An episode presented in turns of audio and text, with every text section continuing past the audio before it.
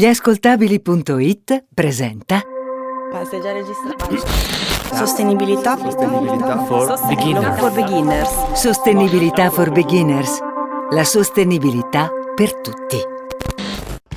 Ciao a tutti e benvenuti alla dodicesima e ultima per questo ciclo perché torneremo puntata di Sostenibilità for Beginners, il format dedicato appunto alla sostenibilità della piattaforma di podcast gliascoltabili.it. Io sono Giuseppe Paternò Raddusa e con me c'è ancora una volta Giacomo Marino Gallina, studente di Sustainable Development all'Università degli Studi di Milano. Ciao Giuseppe, ciao a tutti i beginners. Allora, siamo arrivati alla dodicesima puntata, all'ultima di questo grande viaggio.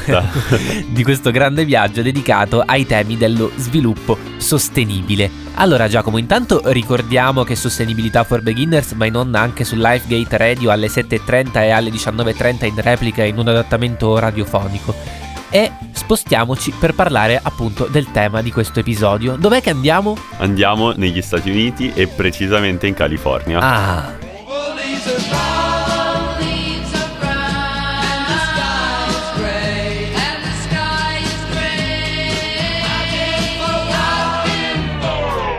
California. Giacomo, oggi proviamo a capire perché quando parliamo di California parliamo di esempio virtuoso da citare quando parliamo di sostenibilità. Allora, rewind.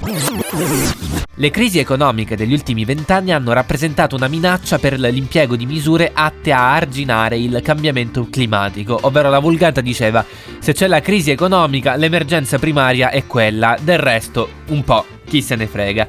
Tuttavia, come abbiamo visto nel corso di queste 12 puntate, è possibile affrontare crisi ambientali e crisi economiche insieme. Allora, la soluzione dei problemi ambientali, diciamo, diventa lo strumento per dare linfa vitale al mercato, con la creazione di, diciamo, nuove imprese green e appunto la creazione di migliaia di posti di lavoro, secondo l'equazione di approccio integrato uguale a trasformazione green dell'economia.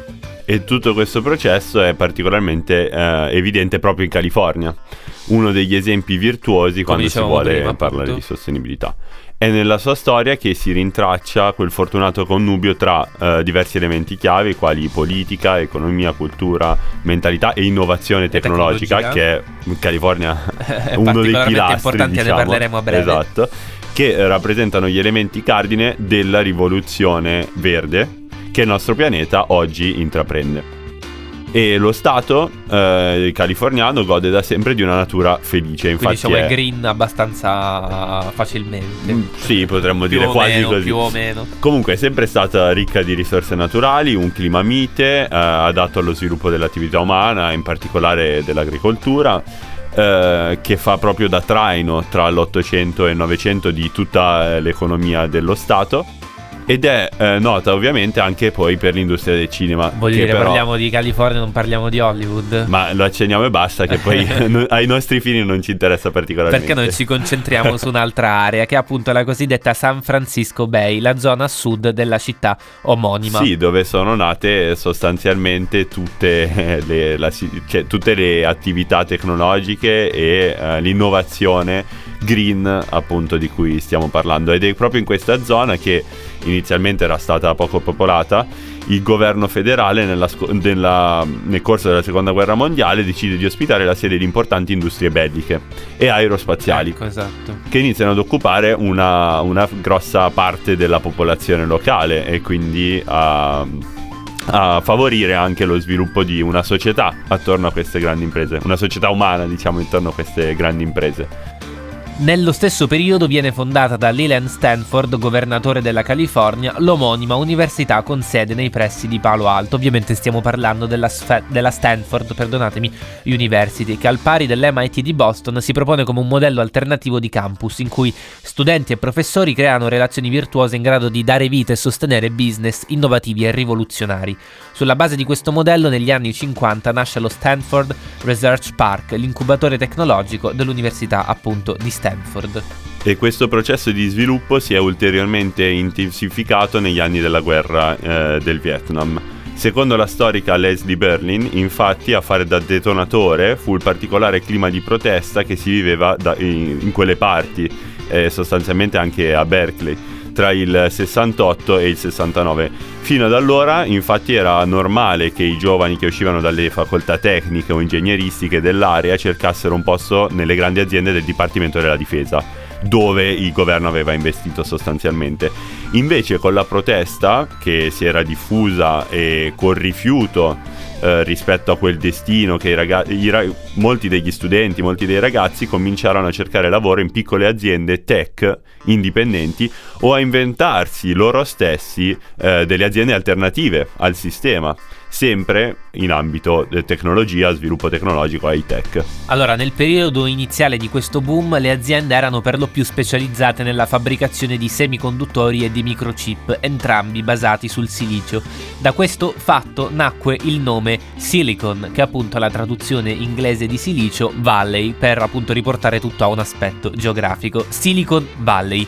Questo tipo di produzione funse da polo attrattore per l'insediamento successivo di numerose aziende. Il resto della storia ovviamente lo conosciamo tutti. Chi non ha mai sentito parlare di Silicon Valley? Giacomo, sì, praticamente nessuno. Google, Eh, eBay, esatto. Microsoft, Netflix, HP, Facebook, Cisco, Apple. PayPal, Adobe, Tesla, Airbnb, tutte hanno la sede centrale nella Silicon Valley. A oggi 39 aziende incluse nella Fortune 1000, ovvero la classifica di Forbes sulle più grandi società statunitensi per fatturato e migliaia di start-up, aggiungiamo, hanno la propria principale sede operativa in questo distretto. La concentrazione di queste aziende, gli enormi fatturati che sono generati da queste, hanno fatto sì che la California diventasse da sola nel 2018 la quinta economia mondiale, davanti a paesi quali Svizzera, Gran Bretagna o Arabia Saudita. E come ha potuto la California raggiungere questo risultato? A fronte di due grandi crisi che hanno colpito l'economia occidentale nell'arco di un ventennio, ovvero quella del dot com del 2000 e quella dei mutui subprime del 2007-2009. Ecco, sicuramente la capacità di adattarsi e trasformarsi in eh, nuovi scenari anche e quindi di riprodurre il cosiddetto sogno americano. American rischiare, innovare, nuove sfide. Ecco, molte delle energie e dei capitali che sono stati liberati dalla crisi economica hanno trovato modo di esprimersi nuovamente grazie a una scommessa, quella della green economy. I dati ufficiali relativi agli ultimi vent'anni dicono che per ogni dollaro speso per combattere il cambiamento globale, il cambiamento climatico, eh, si attirano 6 dollari di investimenti.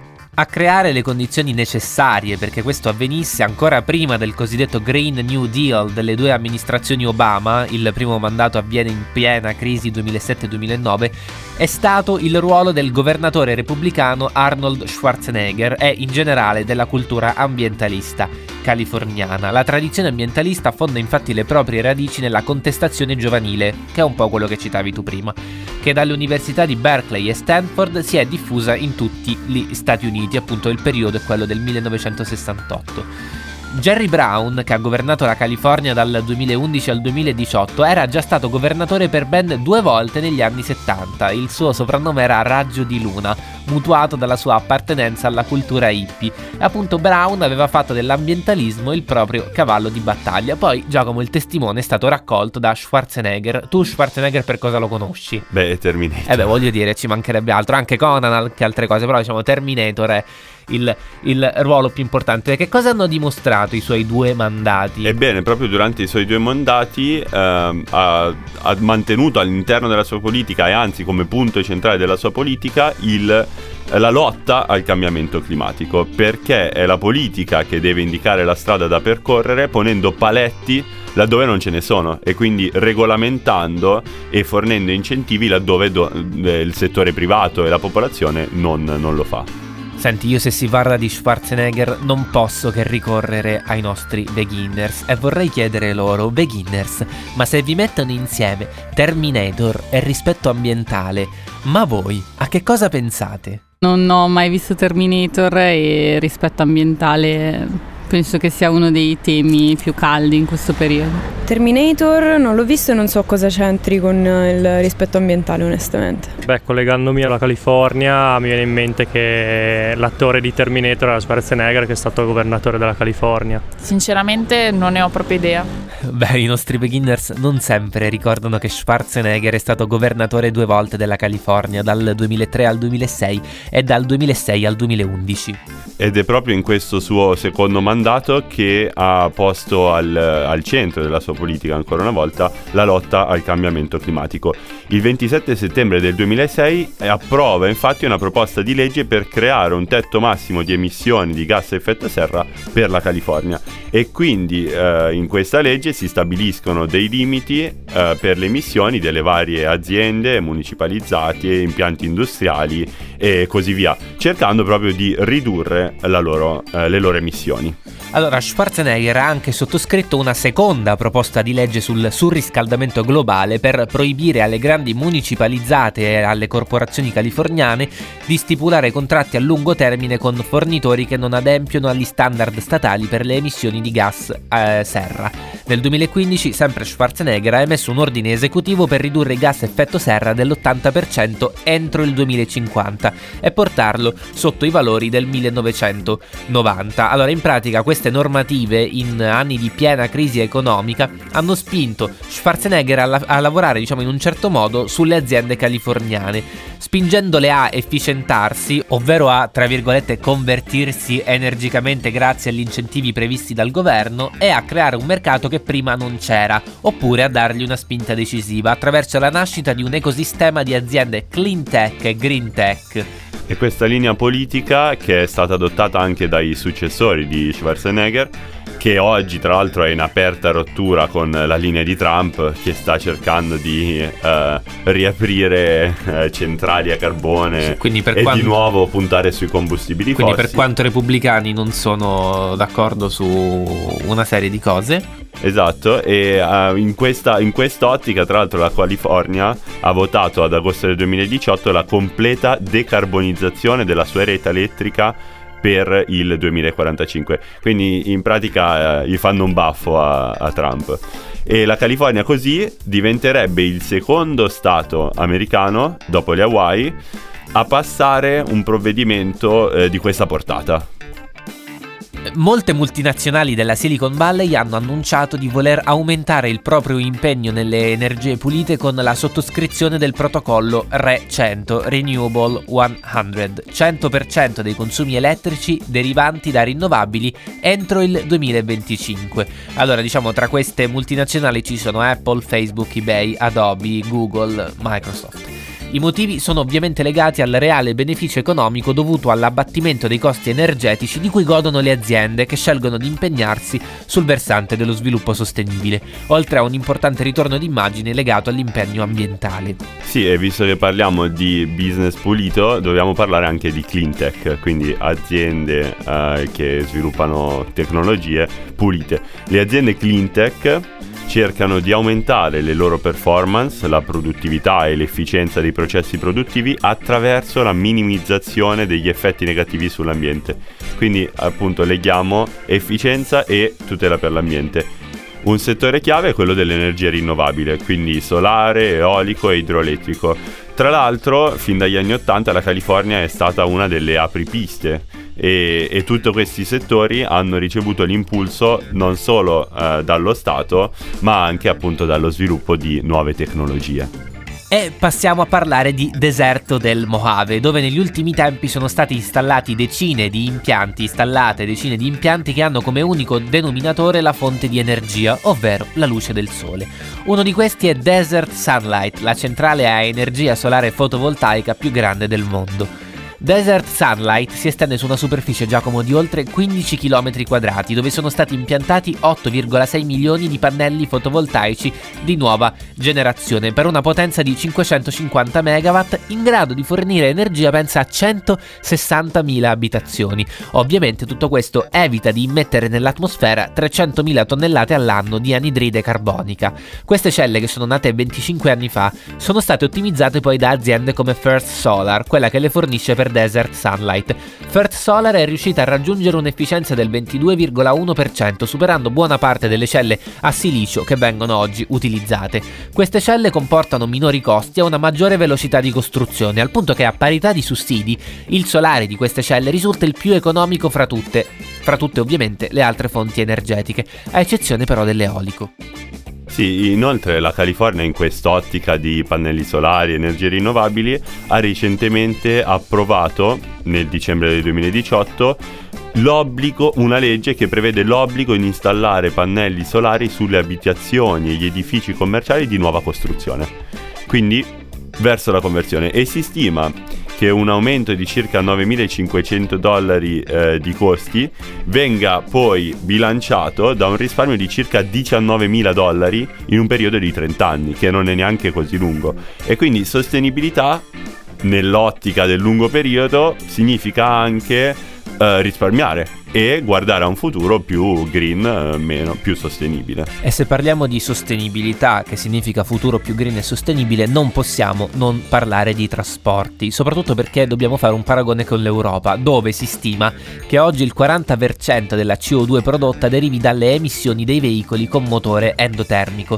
Oggi il governatore della California è Gavin Newsom, ma eh, nel 2018 il governatore era Jerry Brown. Allora Jerry Brown ha lanciato un ordine ordine esecutivo che impegna lo Stato verso un obiettivo di 5 milioni di veicoli a zero emissioni sulle strade entro il 2030.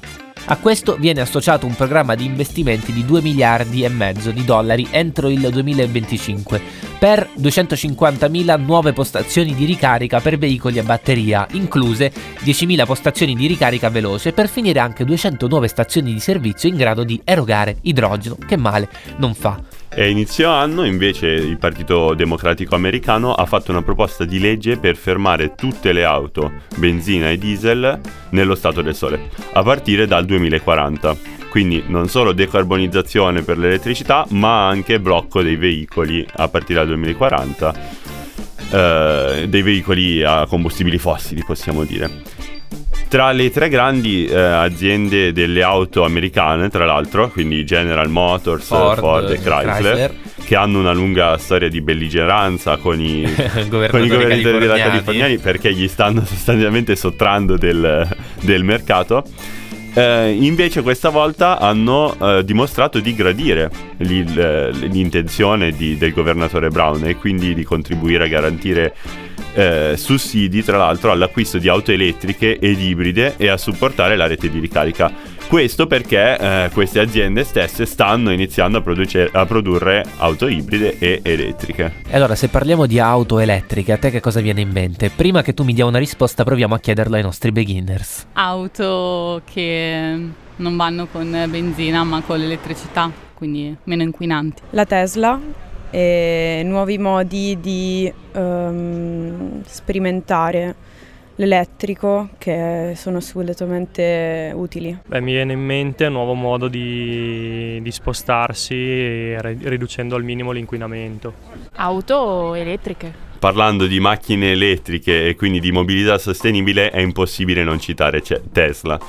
e, e, di Tesla, tra l'altro, è importante anche sottolineare il fatto che nella concezione generale del progetto di mobilità elettrica, Um, Elon Musk, quindi il, il, l'inventore di Tesla, Tesla, potremmo dire, ha deciso anche di acquisire Solar City, una compagnia che produce pannelli solari e quindi di chiudere il ciclo il sostanzialmente. Uh, è possibile applicare i pannelli solari sul tetto della propria abitazione con i quali si carica la propria Tesla, che a quel punto diventa perfettamente sostenibile. E tra l'altro c'è anche un episodio importante che coinvolge Solar City eh, e riguarda la firma dell'accordo di Parigi.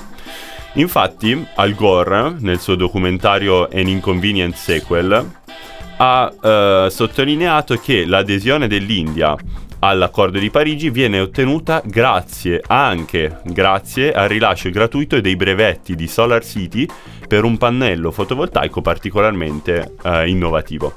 Con questa mossa Gore stima di aver, prevedu- di aver uh, incentivato l'India e a non solo trovare un'alternativa alla riapertura o comunque al mantenimento delle centrali a combustibili fossili per la produzione di energia elettrica, ma anche di aver salvato l'accordo di Parigi in un senso più globale. E questa azione di lobbying, potremmo definirla così, eh, effettuata da Al Gore, in realtà sta al centro di molti dei trattati per la cooperazione e lo sviluppo e lo sviluppo sostenibile. Si tratta del cosiddetto Technology Transfer Obligation, mm-hmm. ovvero di alcune obbligazioni che eh, ricadono sugli stati sviluppati e impongono loro di trasferire quelle tecnologie che possono essere ah. utili appunto a uno sviluppo sostenibile. Quindi tecnologie di tipo energetico, innovative, risorse rinnovabili o eh, ad esempio anche solo le connessioni internet che di fatto favoriscono eh, la, l'istruzione, la diffusione di informazioni, esatto. la trasparenza e così via. Quindi tutto questo pacchetto di tecnologie che dovrebbe essere trasmesso dall'Occidente verso i paesi meno sviluppati. Meno sviluppati o in via di sviluppo. Allora Giacomo, una cosa importante che diciamo fa da perno a questo episodio dedicato interamente alla California sostenibile, vogliamo definirla così, è chiaramente la eh, ricaduta positiva che eh, certe politiche, certe strategie appunto legate a uno sviluppo sostenibile hanno portato sulla popolazione. Infatti diciamo subito che la green economy ha creato 500 120.000 posti di lavoro, che negli ultimi 25 anni la crescita economica e la popolazione californiane sono aumentate costantemente, mentre invece i tassi di emissione di CO2 pro capite sono rimasti stazionari. Dal 2006, quando Schwarzenegger ha approvato la prima legge sul riscaldamento globale, il PIL pro capite è aumentato di 5.000 dollari, quindi quasi il doppio rispetto alla media nazionale, mentre l'incremento dell'occupazione ha superato del 27% quello degli interi Stati Uniti d'America. Le emissioni pro capite invece di anidride carbonica sono diminuite del 12%, questo almeno secondo il Green Innovation Index del think tank Next 10. Oggi la California è lo stato che emette meno gas serra negli Stati Uniti d'America e anche le strutture residenziali e i luoghi di lavoro hanno beneficiato di queste regolamentazioni ambientali.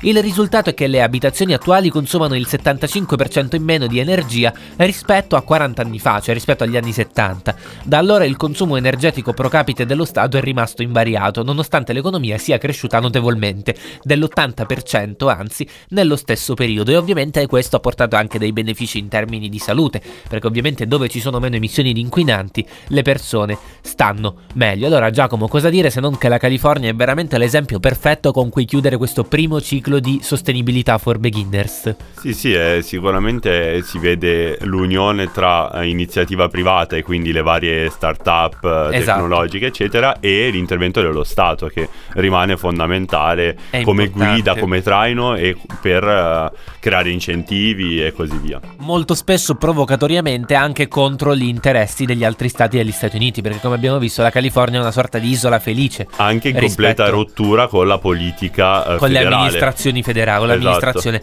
federale.